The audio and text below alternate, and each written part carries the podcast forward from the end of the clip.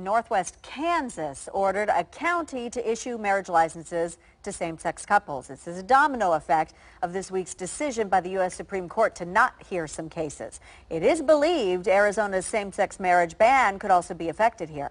Here's News four Tucson's Lauren Reimer, new at six. The Ninth Circuit Court of Appeals recently struck down voter-approved same-sex marriage bans in Idaho and Nevada.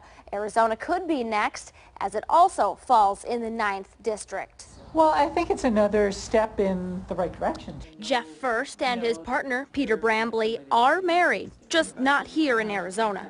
This, this weekend will mark our anniversary. The couple traveled to California one year ago to be able to use the word husband. You know, knowing that our marriage isn't acknowledged in Arizona is, is quite an insult still. In two thousand eight, fifty-six percent of Arizona voters agreed to change the wording of our state constitution, defining marriage as only a union of one man and one woman. Judges should not be allowed to overturn the definition of marriage as defined by the voters. And they also have made their attempt to change the timeless institution of marriage. There are now essentially thirty states that do allow same-sex couples to wed. Whenever those dominoes fall, it's, it's good news for us. They hope Arizona may soon be added to that list. And so we're looking forward to uh, gaining the thousand or so rights that heterosexual marriages um, get.